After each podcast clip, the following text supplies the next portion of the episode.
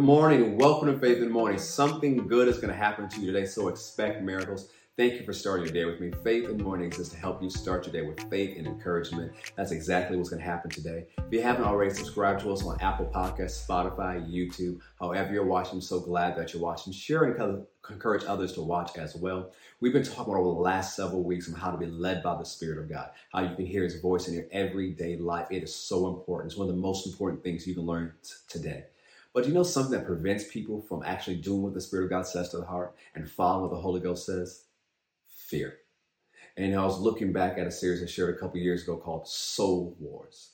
Uh, and this part I did, I did it in two parts. So Soul Wars, and then at the end of the series called Soul Wars, The Path to the Dark Side.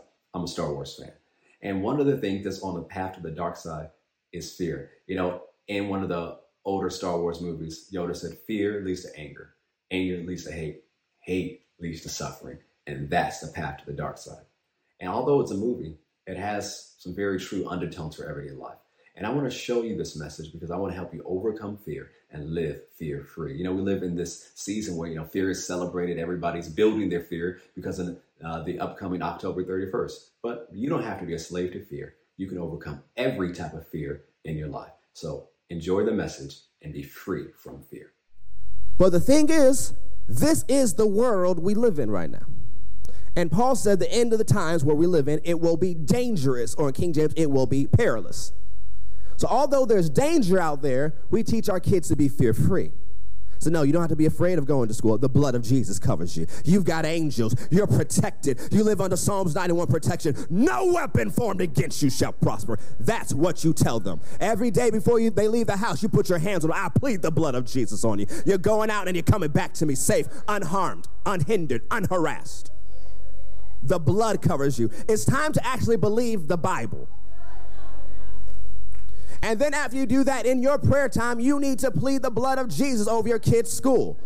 You need to take your place in the Spirit. You need to take your place in the authority of the name of Jesus. And I bind every spirit of terrorism. I bind terrorism, domestic and foreign. I bind school shootings and theater shootings and mass shootings and church shootings and mass stabbings and drug trafficking and sex trafficking. I bind the spirit behind it. I commission the hand of the Lord upon you and I cause it to fail. And Father, I pray for those who are in authority, the agencies, the officers, expose these things to them. Make it open, make it known. Help the officers fight for them, with them, and assist them and stop these people and bring them to to justice. Expose it, Jesus. That's how you have to pray for your kid's school.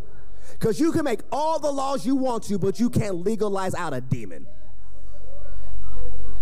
You can take away every weapon. But if that person is possessed, they'll find a way. So you can make every law. I'm not into the politics of, well, well should we have more restrictions here, more, more common sense legislation? I'm not talking about that. Let the talking heads run their mouths all day because that's what they do.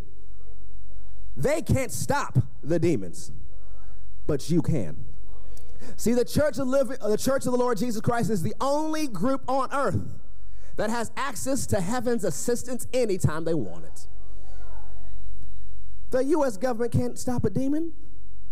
All of our military power cannot stop a baby demon.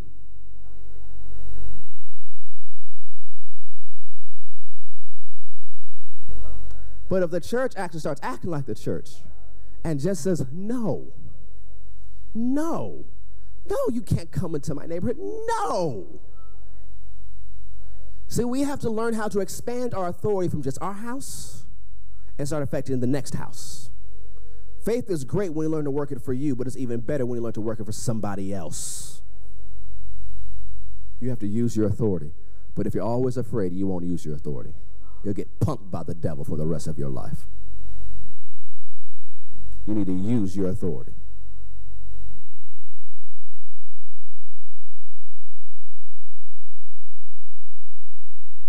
Hebrews 2:14 that's where we're going. For much then as the children are partakers of flesh and blood, he, Jesus, also himself likewise took part of the same, that through death he might destroy. That word destroy means to render idle, unemployed, inoperative. Him that had the power or the force, might, and dominion of death, that is, the devil, and deliver them who through fear of death were all their lifetime subject to bondage. The word deliver means to release or set free. The fear of death is the master fear. So imagine this way there's a chain with many different chains. The big chain, the strongest chain, is the fear of death. And the fear of death, the master fear, is the master fear that Satan uses to enslave the world. So think about this people who are afraid of heights. You're not really afraid of heights, you're afraid of falling and dying. People who are afraid of water, you're not afraid of water. You're afraid of sinking and drowning and dying. It's the fear of death that's behind it. So, well, I'm afraid of not having a job. Well, let's take that a little bit further. You're not just afraid of not having a job because some of you don't want to work in the first place. You're not afraid of not having a job. You're afraid of not having money. And if you don't have the money, you don't have a place to live. And so you're exposed to the elements and you die.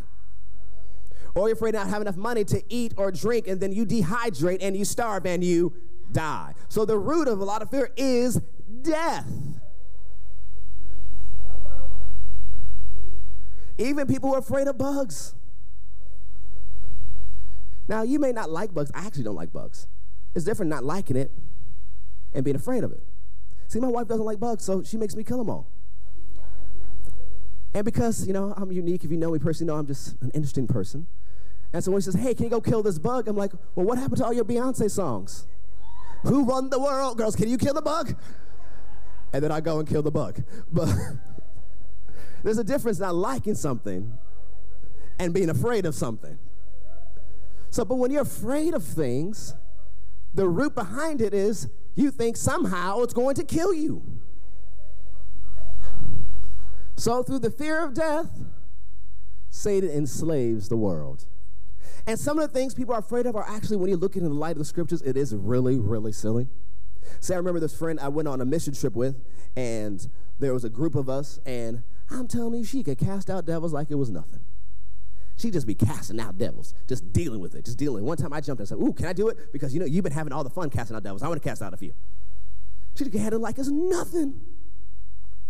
She got outside and saw a dog and was scared because there's a lot of stray dogs that ran around in that city we're in. I said, Whoa, whoa, whoa, whoa, whoa. You just cast out 35 demons, but you're scared of Fido? But when we look at things in the light of the scripture, anything we're afraid of is actually really silly when you consider who lives on the inside of you.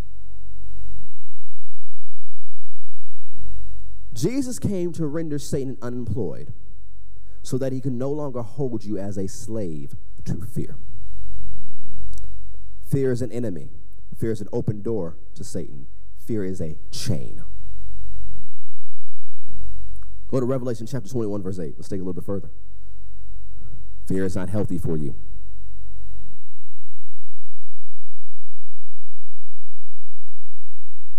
It's also interesting how whole families can be afraid of the same thing. Because you pass down the fear. So you pass down the spirits of fear with it.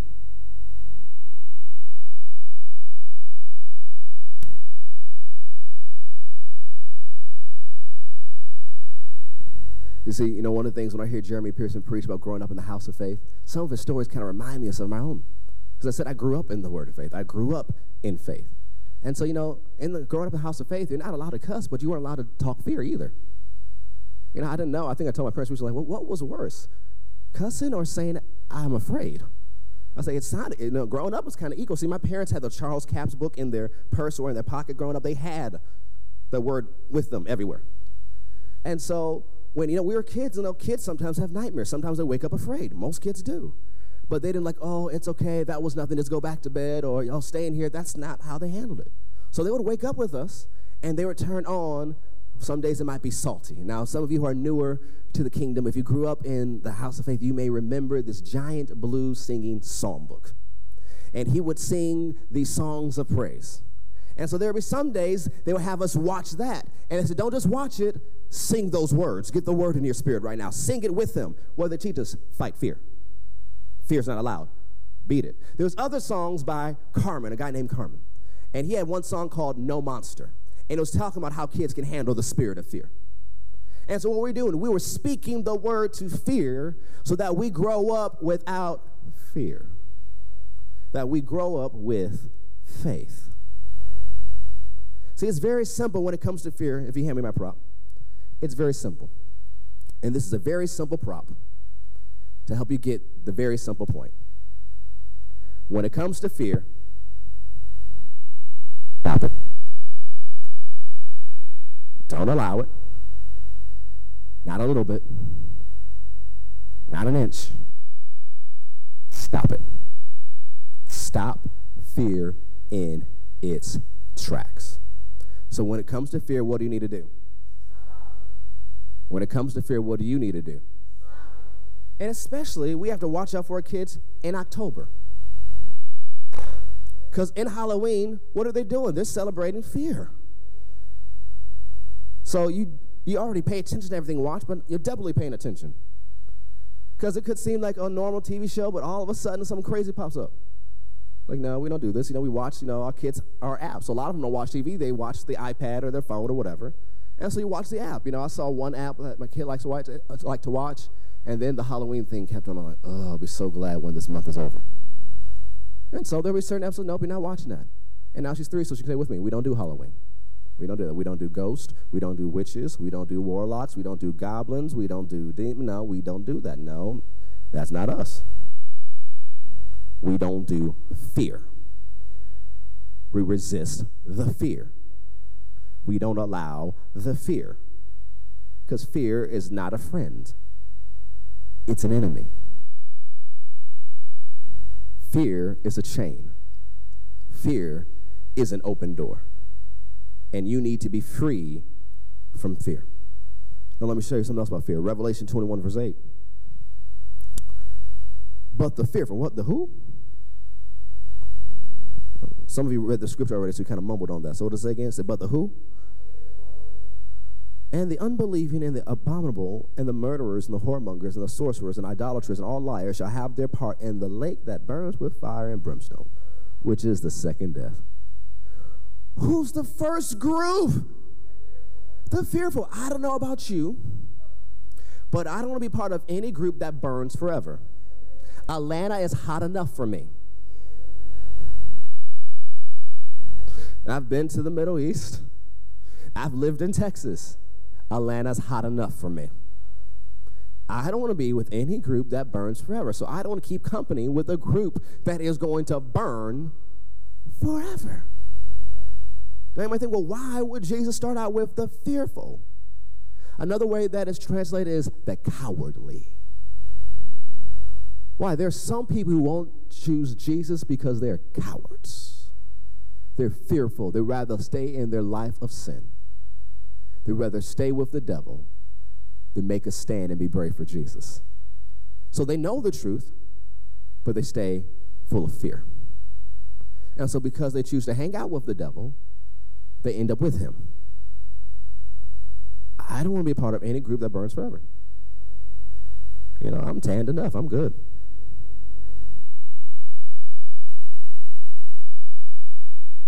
Fear is an enemy. Let's go to Romans 8.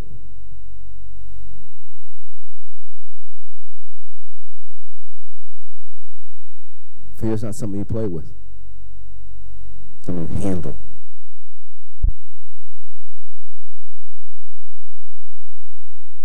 Romans 8 14. For as many as are led by the Spirit of God, they are the sons of God. For you have not received the spirit of bondage again to fear, but you have received the spirit of adoption, whereby we cry, Abba Father. The Spirit Himself bears witness with our spirit that we are the children of God, and if children, then heirs, heirs of God, and joint heirs with Christ. If so be that we suffer with Him, we shall also be glorified together. So when you are born again, you receive the Spirit of God. You receive the Holy Spirit living on the inside. Now there is something after salvation called the baptism of the Holy Ghost, where it comes upon you. But when you're born again, you receive the Spirit of God on the inside. And Paul points out you didn't receive the spirit of bondage or the spirit of slavery to fear. So be- I'm going to stop that clip right there. Thank you so much for starting your day with me. Go ahead and subscribe on Apple Podcasts, Spotify, or YouTube. I'll see you next time on Faith in the Morning. God bless.